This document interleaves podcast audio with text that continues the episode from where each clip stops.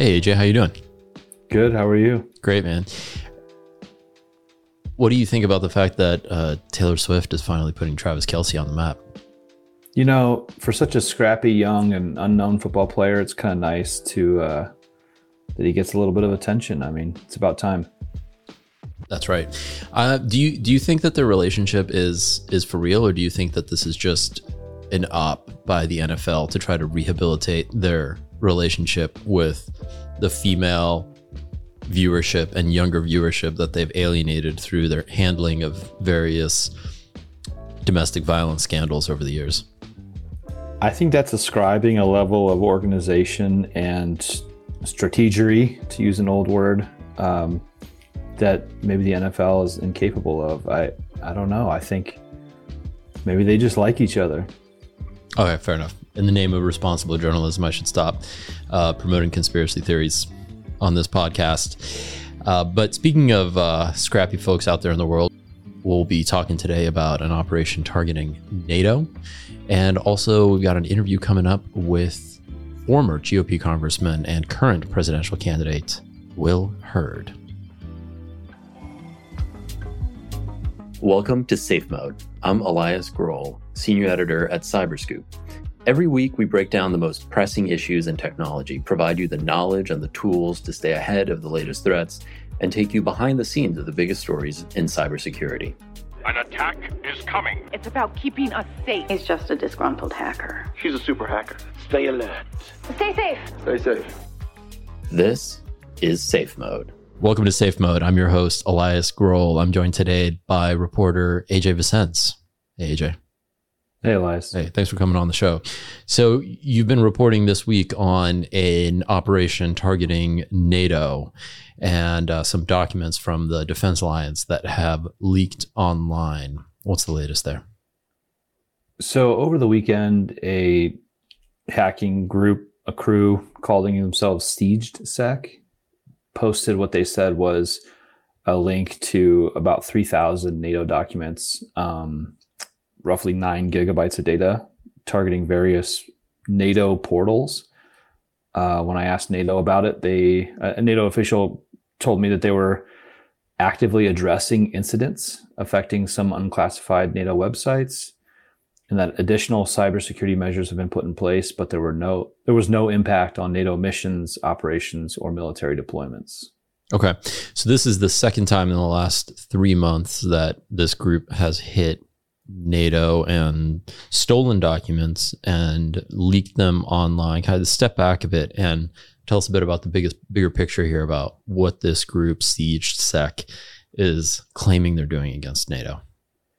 So, we actually have spoken with a representative of this group in the past. I mean, this is a, if we're zooming out, this is a group that claims to be a politically motivated cybercrime, you know, burn it all down type of entity. Uh, they post documents online. Uh, they post uh, funny memes. They call themselves gay furry hackers. Um, they furries, as in the uh, sexual preference for people in animal costumes. Yes. Okay, great. Um, and they, you know, they're typically not sort of you know saying send us money and we'll remove your files from the internet type of thing. This is a group that's really all about burning it down. Um, they had told me in the past that they were not, they, they consider themselves more black hat than hacktivists, and they really just go after whoever. Um, and money is not their main goal, they had said at the time. And, you know, the, the quote was most of the time we just want to have fun and destroy stuff. And you can kind of see that in their uh, approach. Um, they they emerged in on Telegram at least in April of 2022. So about a, a year and a half now, they've been going, and really their targets are all over the map, um, all over the world. And it's just corporate documents, databases, uh, personally identifiable information um, on many, many people. Uh, they've been there's been some research that's accused them once of being a Russian operation, but they've gone after Russian targets too and they take great exception to be calling being called Russian. So, you know, they're really kind of all over the place. Yeah, they're they're an interesting group. They've also they have hit targets in the United States, right? And this the the the operations that they've carried out in the United States have been some of their more politically motivated uh, operations, I would say. Uh, tell us a bit about their operations in the U.S.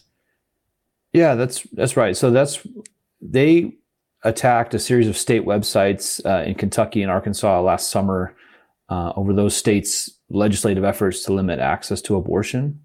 Um, they've and also gender affirming healthcare, I think, right? and gender affirming healthcare exactly. So, and they've also uh, earlier this summer they went after uh, satellite receivers and industrial control systems and then particularly in states that were banning gender affirming care they said. So whether that was a situation where the targets or open targets happened to line up in states where the politics didn't sort of match their worldview or if they sought out targets in those states because of wanting to punish those states we don't really know um, but nevertheless, they tie their messaging to the political sort of context quite overtly. Um, and again, in those situations, they're not asking for money, they're not doing extortion, at least publicly. Uh, they're just sort of messing with targets and and trying to burn them down. Yeah. So they, you know, what's interesting about them too is that they are kind of an alliance or at least have some connections to other groups who are more overtly sort of financially motivated, engaging activities such as extortion or, you know, selling access to compromised email accounts, those sorts of things. That it's much more traditional cybercrime, uh, financially motivated cybercrime, I should say. So it, it's they kind of fit into an interesting space, and it's you know time will tell, right? But uh, there are certainly we don't report on everything they do because that could be a full-time beat. They're very, they're quite prolific and, and that sort of circle of the cybercrime ecosystem is you could report on multiple data breaches every day. Yeah. But in this case, they've now hit NATO twice and twice NATO has sort of confirmed that something happened and they're looking into it. So it's it's worth paying attention to.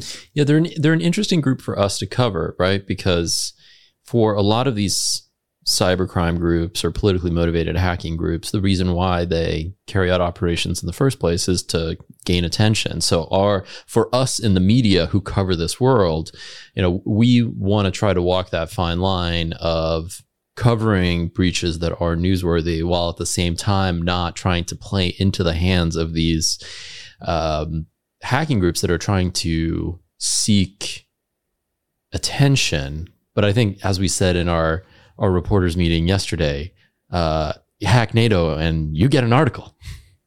Well, and you know what's what's troubling about the hacks, the repeated hacks on NATO is that so first of all, this is the second time they've come back and done this, and so the first attack was a bit more uh, narrow on one of the portals, and now they've expanded that out to multiple NATO portals. NATO insists these are unclassified systems. Nevertheless, I don't think they want this material out there. Um, so, what is NATO doing at a, at a crucially sort of vital time for NATO? Right, uh, yep. geopolitically speaking, there's a there's a war going on, a literal war going on, and NATO is quite front and center in that, uh, in a support role.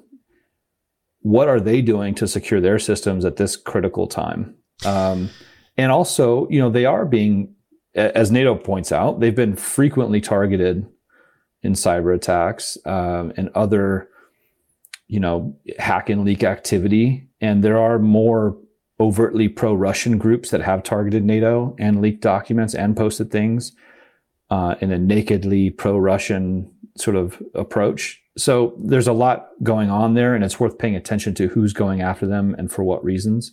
So uh, you know, but at the same time, like you said, we don't want to sort of be the play the role of being a, a hacking crew's PR wing. So we, we try to balance those things. No, exactly. But you know, I, I, think in the case of NATO, you know, if you you hack NATO and you leak documents online, that's um, that's news, right? And but I think it's worth noting the types of NATO systems that these guys are or gals are breaching you know, they're they're information sharing portals, right? It's NATO's online learning platform. It's NATO's platform for sharing logistics information. And, you know, these are NATO systems that are, yeah, they're unclassified, they're also really important for what NATO is doing right now and the work that they're doing in trying to coordinate assistance to Ukraine post Russian invasion, right?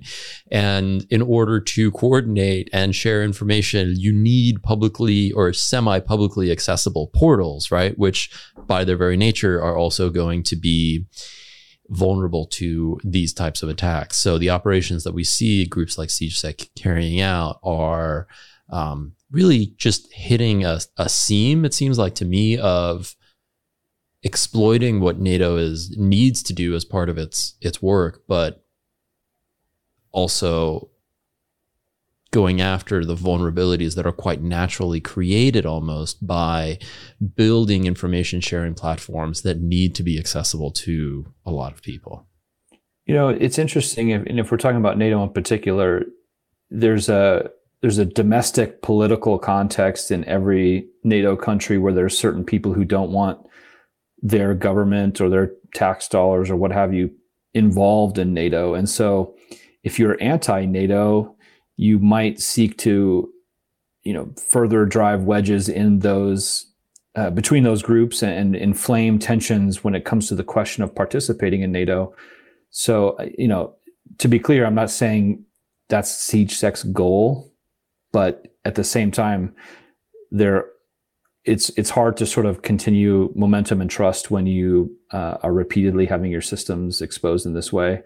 And so, you know, there's a lot of moving pieces when it comes to NATO and cybersecurity, and uh, it's definitely worth something worth our time to pay attention to. Yeah, absolutely. And I think the attacks like this by SiegeSec, I think, are probably exhibit A to this idea that they would be a Russian group, which is something that obvious that has not been proven, but it's indicative of the fact, or I, I think a group like SiegeSec are very representative of, of a particular subset of the cyber criminal world where we really know very little about these guys, but based on the attacks that they've carried out, the operations that they've carried out, it becomes very easy to jump to these conclusions about who these folks are and why they're carrying them out. And it's, you know, you can you can create a circumstantial case that this is a Russian operation very, very easily. But then there's a whole other set of potential explanations at play here that could also be motivating uh, these types of operations. Well, yeah. I mean, the last thing I'll say is that the last time they hit NATO, I mean, I think they're fully aware of the context where which in which these attacks will be viewed. And the last time they hit NATO, they posted a message sort of with the the leaked material saying it had nothing to do with the war between Russia and Ukraine. And it was actually retaliation retaliation against the countries of NATO for their attack on human rights. Mm. Um, you know, yeah, take that with a grain of salt. Exactly. You right? could you could say that about any you know yeah. any sort of attacker will find justification for going after any government wherever. So, but at the same time, they're very aware of the the context in which they're operating and, and how it's going to be viewed. So, we'll have to see how this plays out. All right. Well, AJ, thank you for this trip into the cyber criminal underworld. Love to work in this space with you. It's a pleasure every day. Coming up next on Safe Mode, we've got an interview with former Congressman Will Hurd, who's now a candidate for the Republican presidential nomination. That's coming up next on Safe Mode. I'm joined today by Will Hurd, the former congressman from Texas and a candidate for the Republican presidential nomination. Before he arrived on Capitol Hill, where he was an influential voice on cybersecurity issues, Congressman Hurd served as a CIA operations officer and he has said it was the experience of briefing members of Congress while serving in the agency that convinced him to run for office. Unaware of the basic facts of the war on terror, the visiting delegations that he briefed convinced Hurd that he could do a better job of it himself.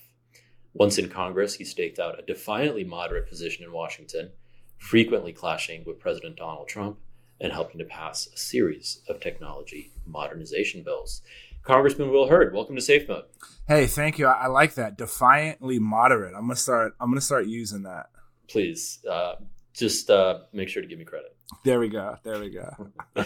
so we're speaking on the Tuesday ahead of Wednesday's presidential Republican debate, or re- ahead of Wednesday's Republican presidential debate, uh, which I'm sorry to say you haven't qualified to be on the stage for. Um, Donald Trump continues to lead in the polls and continues to refuse to participate in the debates. For a long shot candidate as yourself, and I hope you don't mind me calling you that, what are you trying to achieve by staying in the race at this point? Well, well, look, we were working hard uh, up to last night. You know, what was shocking is the lack of polls that that came out over the last you know four or five days. Um, we expected many others, and the RNC was not very clear on what the polling was going to be. Uh, my, I, I've always said that we were going to take one step at a time. Um, as long as we have the resources to continue, um, we'll, we'll, continue. And part of this is about bringing a message to um, that defiantly moderate message, right? The Republican Party needs someone who's not afraid of Donald Trump, but is also going to articulate um, the issues of the future and have some experience in that, whether it's border security, where I have more time on the border than everybody in this race combined, to include Joe Biden and Kamala Harris, um, to artificial intelligence, which is going to upend every single industry. Um, you know, I have more experience in, in that topic than again all of these other candidates combined. And so um, the the question is not about whether the the message is resonating. The question is about do I have the resources to increase my microphone or megaphone. Okay, so a few days after you retired from Congress, uh, Trump loyalists stormed the Capitol. Mm-hmm. And watching the events of January 6th, you've written felt like a sequel to, to 9 11. And to make sure that something like January 6th doesn't happen again, you've written, and I quote, the Republican Party must drive out those who continue to push misinformation, disinformation, and s- subscribe to crackpot theories like QAnon. I think the framing around misinformation and disinformation here is interesting. It's one that the Republican Party uh, has a lot of problems with, right? And so I'm curious what in your mind needs to be done to, to combat what you describe as this problem of misinformation. Well, it starts with elected officials who know better, not pro- propagating these things, right? The, you know, oftentimes I say that you know my issue is not with the the true believers that actually think this stuff is true. It's with the people that know it's not true and and support it. And let's take January 6th as an example. I, I think the number like that did not certify the election after the um, after the events of January 6th. Um, it was like it was like 130, maybe it was 150. It was it was a large number, and all of those obviously were were Republicans.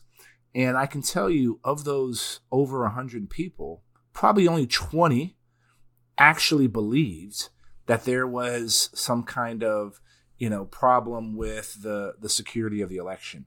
The rest were just going along in order to um, in order to prevent having to, this issue come up in, in the primary debate, right? So so that it, it starts with that, right?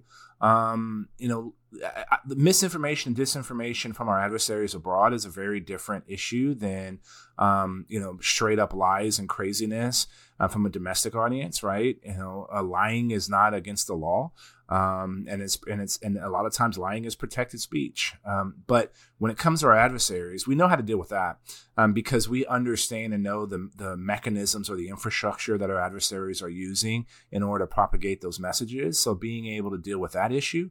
Um, is a little bit easier, but now what we're seeing, it's not um, you know you're seeing elected officials and and and uh, media personalities literally use the talking points from the Kremlin.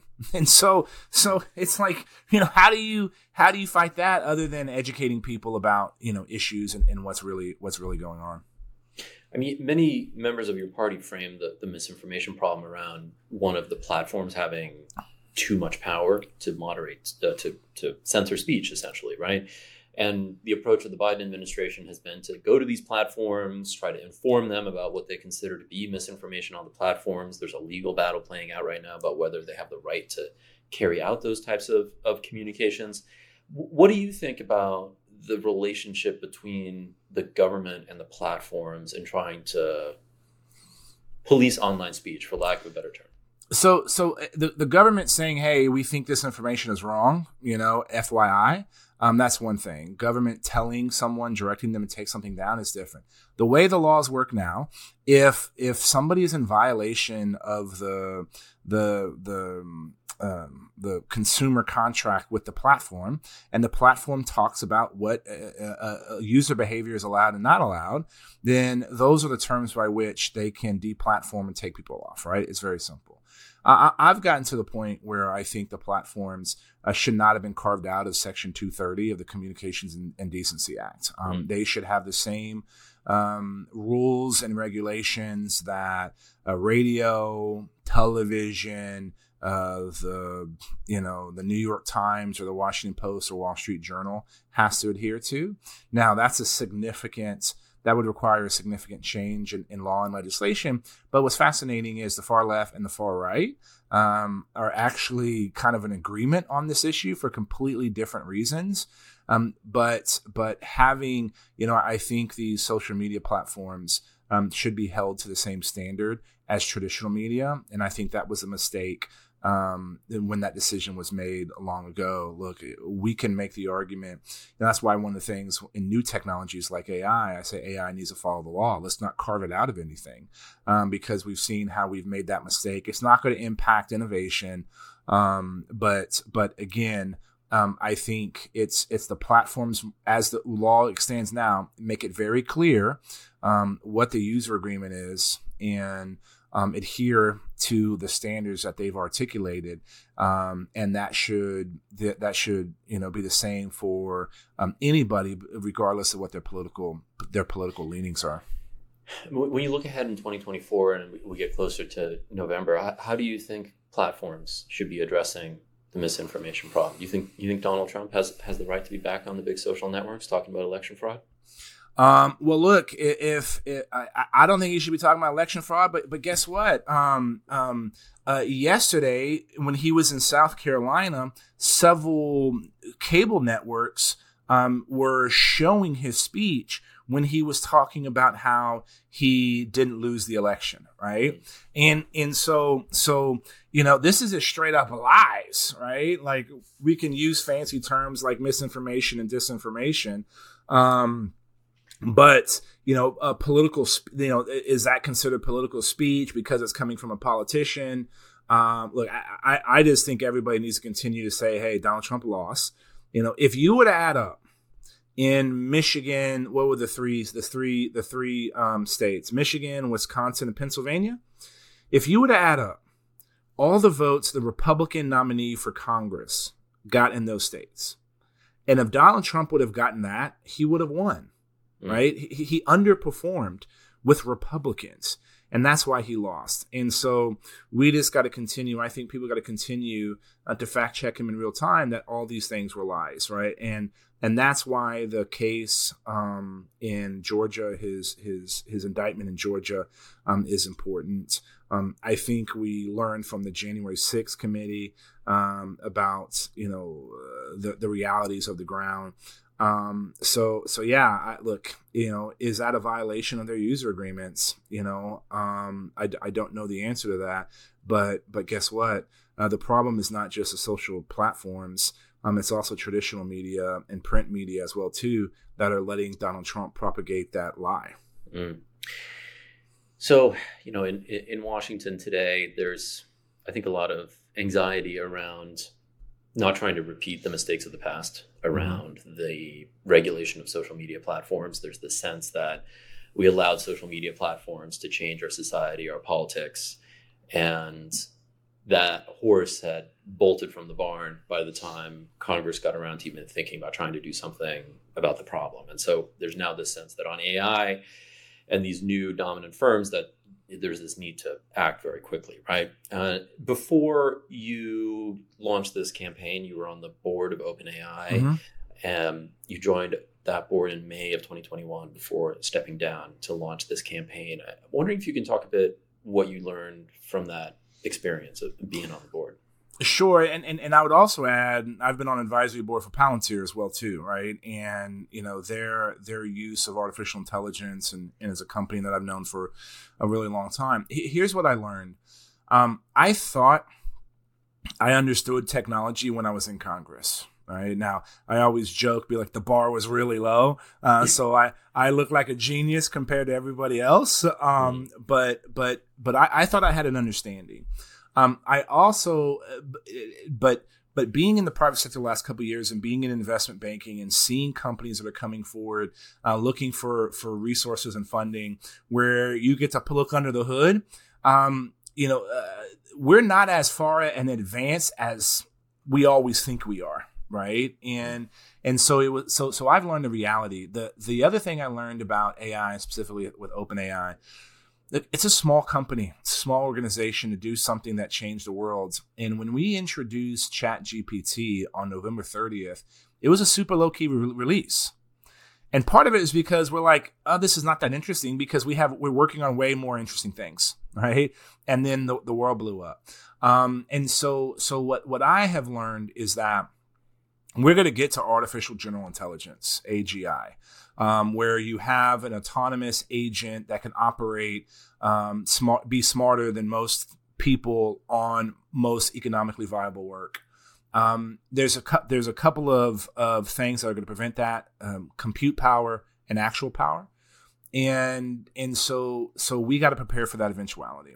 And um, the the reality is um, people in this industry, whether it's it's OpenAI, Google, Anthropic, Facebook, um, they want people to clarify what needs to be done, and and so that's why I think it starts with something as simple as just codifying AI needs to follow the law. Meaning, if you're a bank and you use AI and you and you misapply it, right, to where you it, it, it caused discrimination against your customers, the bank is responsible.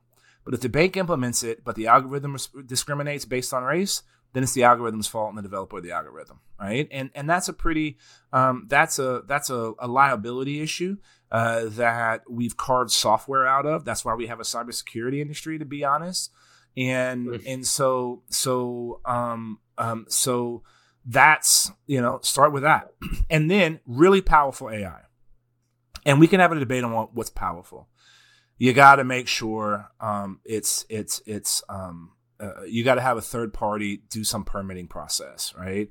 This weekend, I think you might have wrote about this. Um, this week, uh, not this weekend. When was Black Hat? A couple weeks ago. Couple weeks um, ago. when you had a bunch of red hat hackers or black hat, you know, white hat, white hat. I guess it'll be white hat, gray hat, maybe white hat hackers.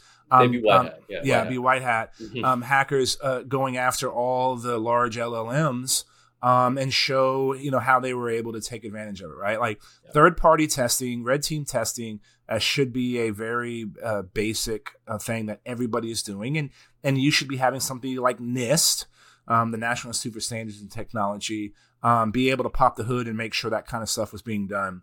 Um, so so um, so yeah, I, I, I that, that experience was was fantastic. Um, and I, and it, and it just confirms for me something that the technological change we're going to see in the next 30 years is going to make the last 30 years look like we're monkeys playing in the dirt with sticks. Yeah. Do you think the how do you think about the jobs question? Do you do you think we're headed for kind of like an AI jobs apocalypse? No, because look, AI is a tool, right? And and so so if we're afraid of using the tool, uh, look, I I, I criticized. Um, I think it was the the city of New York, not the state of New York, that banned um, uh, AI tools in the classroom last last last year. And and guess what? They're dealing with an influx of immigrants in New York with languages that nobody knows. Hey, AI would have been able to help those teachers uh, work with those kids that had a narrow thing. And if you would have had a year to be working on this tool, you would be you'd be able to use it. So so will there be some creative destruction? Ab- absolutely. Um, but making sure like it's going to start having us ask um, higher level questions, right? I think you're going to see an influx of people needed in in in biology and chemistry, like the fact that AI can help us map out um, proteins. Um, that's going to sh- that's going to see an increase in um, the amount of, of drugs and vaccines that can help cure diseases and help us live longer. So so I don't think um, look. Um, everybody thought the going in the grocery store and, and checking your own ba- your, your own groceries was going to be like it was going to lose uh, people in, in, in the grocery store. Guess what? They're they're still trying to hire people. They don't have enough people to hire, and so um, I I think um, net it's going to be a net positive in- increase to our GDP and the ability to have jobs. But we got to make sure that people know how to use these tools, right? And we always talk about the digital divide, and usually you talk about the digital divide because of poor people or people that are in rural areas. now, and, and the digital divide question was always access to a device, access to infrastructure, access to know how. Um, that access to know how is going to be even more important now. So people know how to use um, AI in, in their jobs because every job's going to be impacted in the next two or three years. When you look at the regulatory debate that's playing out in Congress, is there anything that you think is missing from that debate? Is there anything in particular that you think like Congress really needs to act on? Look, eh, so just move this move, guys, move right, and and and we can't allow. So so Europe is about twelve to eighteen, maybe twenty four months ahead of the United States when it comes to regulatory regimes around advanced technologies. Now, um, GDP and, and, GDPR is the, the best example of that.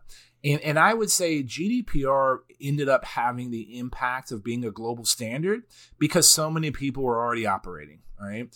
Um, when it comes to AI, um, the the the markets are still you know there's still the U.S. market is still hot you know still have opportunities there so so Europe making a move may just prevent some people from developing in Europe and you can potentially see a, a an AI winter um, in in Europe because people might operate they just not want to operate there right or just turn that turn those options off um, and so, so yeah, so so Congress needs to move, and that's why I say it's real simple.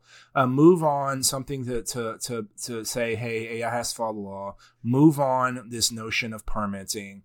Um, make sure there's a plan within the federal government to be using these tools.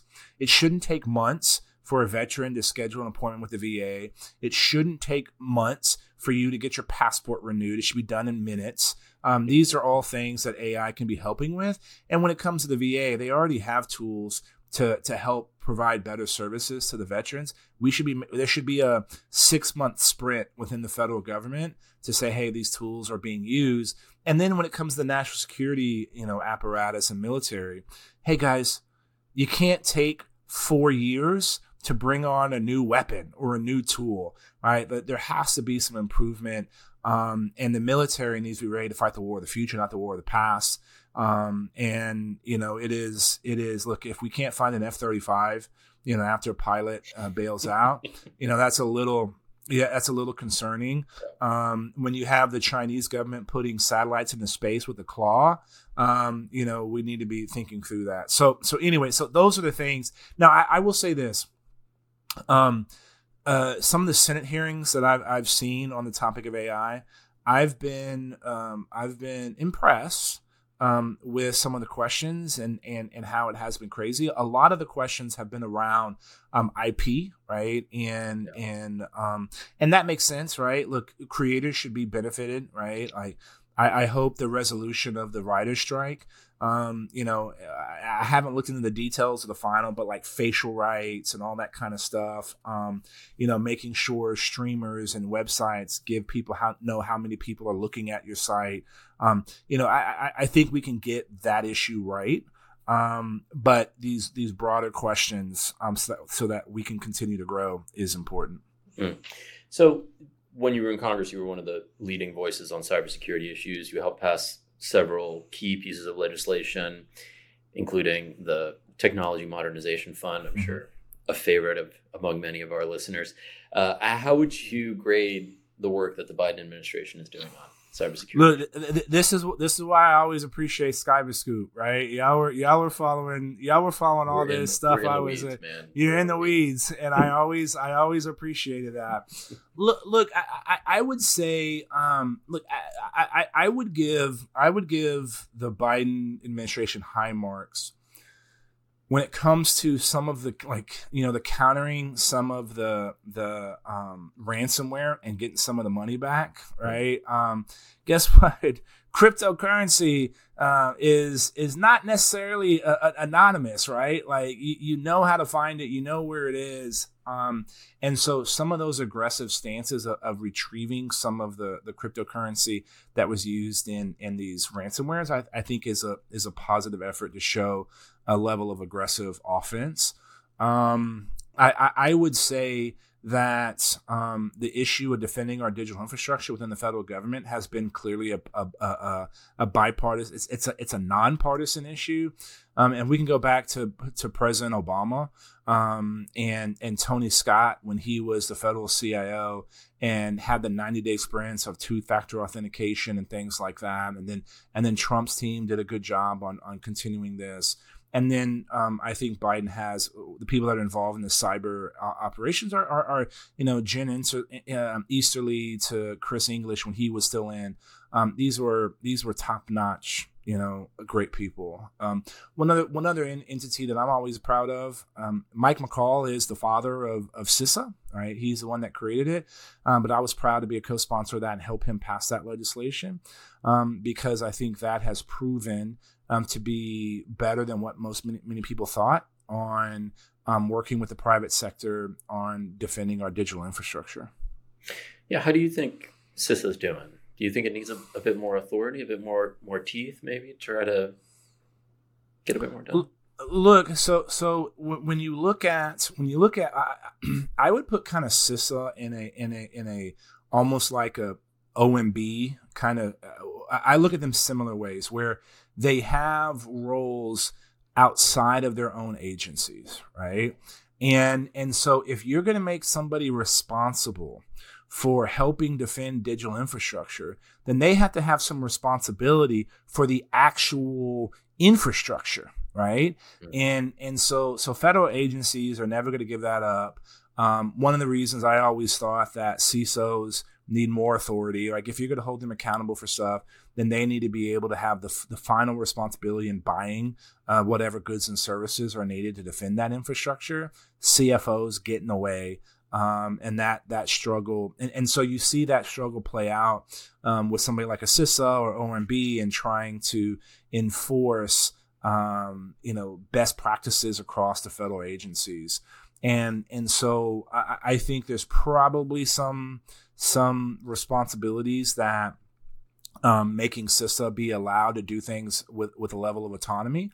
Um, you know, but those will probably be very narrow. Um, and I, you know, I can't say, hey, these are top three that I would do, you know, I would do today. Yeah. But, but, but CISA, CISA has, um, I think, um, has, has performed, um, in a, in a, uh, uh, they get good marks since its, since its, since its creation. So I've been writing about cybersecurity issues kind of off and on for the past decade, and one of the mm-hmm. things that strikes me about that time is how little has changed. You know, computer systems still rife with vulnerabilities every day, another breach. What do you think needs to happen to shift that dynamic in a more fundamental way? Well, as long as people still use computers, there's going to be vulnerabilities, mm-hmm. right? So so eighty percent, you know, look, um, um, phishing and spear phishing leads to ma- the majority of the ransomware activities. Right, we're gonna see, we're seeing an increase in ransomware activity um, because it's um, it's uh, the the cost per uh, um, per per strike is is pretty is pretty good, right? Um, and so as long as you have employees that are willing to click on things that they're not supposed to click on, right? You're going to have problems as long as you have uh, organizations that don't cons- that, that don't consistently patch their infrastructure. You're going to have problems, and so so we can't even handle the eighty percent of the simple stuff, right? Um, and so that's where CISOs, CISA, you know, b- being able to say, hey, there's CVE whatever the vulnerability that's that's that's that still hasn't been patched at Department of Education. Uh, they should be able to say, "Hey, we're going to patch this right now." Right. Mm-hmm. Um, so so to me, those are the ones that are unacceptable. Now, how do you defend against the increase in zero day attacks that we are seeing? Right, and we're seeing an increase of zero day attacks from entities associated with the Chinese government and Chinese in- intelligence services. Um, and those zero day attacks are being targeted at the industrial, you know, the military industrial, uh, the, the defense industrial base, right? Um, and that requires us to make sure we start using the latest and greatest tools into our infrastructure in order to defend ourselves, right? Um, and so, so that cat and mouse game is only going to get harder as you're able to use good AI versus bad AI or bad AI versus good AI in order to probe, in order to probe defenses. Um, but until you have a software developed in a way that's purely impenetrable, which I don't think is possible, um, or you know, look, even the look the Chinese are trying to do this by developing entire infrastructures that they can kind of manage on their own. Um, that's that's not the that's not the option uh, as well. Um, so folks, you know, like my old friends at FusionX and places like that are going to cons- are going to consistently have have job security. I mean, I'm I'm sure your colleagues at the agency love poking at those indigenously developed Chinese systems. Well, it's hard, right? Like it, it's hard to get access to them. It's hard, you know. And and look, all of this, you know, one of the issues that I don't think gets enough attention, um, and and I know there's there's elements within the federal government that's focusing on this is quantum resilient encryption. Um, and and yes, NIST is working on the standards, but there's a lot of efforts that should be working that should be happening today to make sure once there's a standard that's accepted by the federal government that can be implemented immediately. Um, and this is this this whole debate is going to is going to get turned upside down, and it's probably going to happen. We're, we're not going to see it coming. Um, it's going to be sudden, and it's going to be overnight and then you know the ability of of having quantum uh, communications that are literally impenetrable um, unless you're on the the, the user end. Uh, that's going to change. Uh, that's going to change how uh, how we conduct intelligence as well too. So these are all scary scenarios. And look, we haven't even talked about synthetic biology, right? Um, mm-hmm. we can program DNA the way we program computer code. And so the same kinds of things we're seeing in the in the in the cyber world, those same principles and theories need to be applied in some of these other places, right? Like I always tell people with AI, yeah, of course that should like like it's standard practice in a digital environment to have a third party come in every six or nine months and do a penetration testing or technical vulnerability assessment to, to determine your system. Why are we not doing that to all systems, right? Mm. And and especially at a time when the when the uh, with you know look I feel like people don't talk about IoT anymore because it's it's ubiquitous, but the the surface area of attack has only has only increased, right?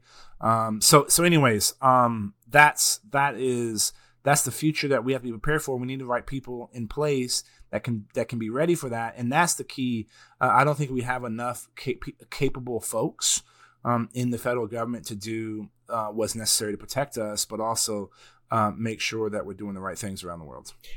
Stepping back a bit on the topic of China, I'm curious what you think the technological relationship between the U.S. and, and China should look at look like. We're in the middle of you know kind of a decoupling process, but you know the economies they they remain fundamentally intertwined. Sure. Right. Uh, I'm curious, you know, what you think that relationship should look like? Should Chinese sure. apps be allowed to operate in the US? Should there be a more fundamental severing of the two economies? What right. do you think that relationship should look like? So, so first we got to accept the fact that the Chinese government is trying to surpass the United States of America as the sole global superpower. That's not my opinion. That's what the Chinese have said about themselves since at least 2015 in English. Okay. And they're going to do that by being a leader in 14, 16 different technologies AI, 5G, AI, quantum, hypersonics, synthetic biology, blah, blah, blah. Um, and so uh, to me, I, I think it's simple. Uh, one, it's about reciprocity. If an American company can't do it in China, a Chinese company shouldn't be allowed to do it here in America. Plain and simple, right? And so it's up to the Chinese to decide that. Um, if Amazon can't sell widgets in um, Beijing, then Baidu shouldn't be able to sell um, their their products in in Washington D.C. Right. Um, so that, but then two, we need to make sure that we have allies that can help us administer consequences to the Chinese when they violate international norms, laws, and rules. So when when the Chinese hacked the State Department and Treasury to figure out what Blinken and Secretary Yellen were going to do when they came to, to Beijing, what was the response? I, I don't think there was any response. And and, and and historically, in the intel world, what would happen? If that if those were if those were actual agents stealing physical documents, you know, there would have been a PNG, you know, one of the, the a diplomat would have been kicked out of the country, and then China would have responded, right? Okay, um, tit for tat. But what if everybody in Europe joined us in kicking out and sending, you know, Chinese diplomat home? That would have a bigger impact on on on the Chinese government and, and be better consequences um, than if we just doing it alone. So so the problem that we have with dealing with with China that's four times our size, um, we need to make sure we have a posse, and I don't think we're doing enough um, to work with our allies. And, and again, look at Latin America, look at the fact that the Chinese government is increasing its, its military and intelligence footprint in Cuba. Um, the reason they're doing that is because everybody in, the, in Latin America really doesn't care um, about U.S. policy towards Cuba and it doesn't care about what the U.S. is saying. Um, these are broader issues that are going to, um, if we don't correct, um, is going to make us lose this war with the Chinese with the Chinese government, which is and everybody's like, yes, China's not ten feet tall, um, and and they uh, they're not right. And it was like, oh, China has a has a the economy is sometimes weak. They have an aging population. Uh, they have a debt problem. Yeah, yeah, all those things. But we have those same freaking problems, right? So, um, so so winning this new Cold War. It, uh, it, the United States winning this new Cold War is not a fait accompli, and it, and it requires effort. And this is one of the reasons why I've gotten in this race um, because I don't think this is this is a decision. This is going to come down to the next couple of years. Um, I think you know no later than 2027, um, and we got to get this right. Mm. I think that's a great note to end on. Will Hurd, thanks so much for coming on the show. Always a pleasure. Thanks for listening to Safe Mode, a weekly podcast on cybersecurity and digital privacy brought to you by Cyberscoop. If you've enjoyed this episode, please leave us a rating and a review and share it with your friends, your mom, your dad. Nobody wants to get hacked. To find out more information or to contact me, your host, please visit cyberscoop.com.